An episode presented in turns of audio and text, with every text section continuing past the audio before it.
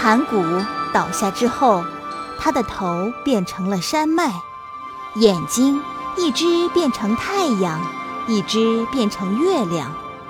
他的眼泪变成江河，呼吸化为阵阵和风，声音变成雷，目光成为闪电，头发化作树木和青草，身上的脂肪变成汪洋大海。他的生命和躯体使这世界变得更为丰富。这位开天辟地的创造者自己也成为天地的一部分。这时候的世界还没有人出现。后来有个名叫女娲的神，比照自己的模样，用黄土捏出一些小人儿，做一个就让他活一个。不过，女娲觉得捏泥人太慢太麻烦，干脆拿出一条绳子，蘸了泥水，用力甩出去。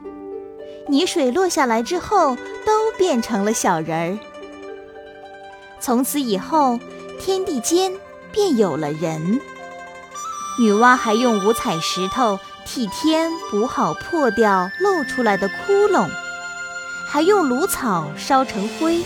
堵住滔滔的洪水，还曾经杀过一只巨龟，砍下四只脚当柱子，把快要垮下来的天空撑住，并且斩除大黑龙，赶走许多吃人的怪兽大鸟。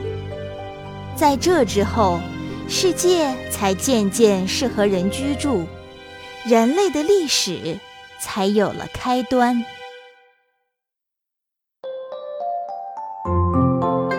大家好，我是金鹰卡通频道生刘杰，也是疯狂的麦吉中麦吉的配音员。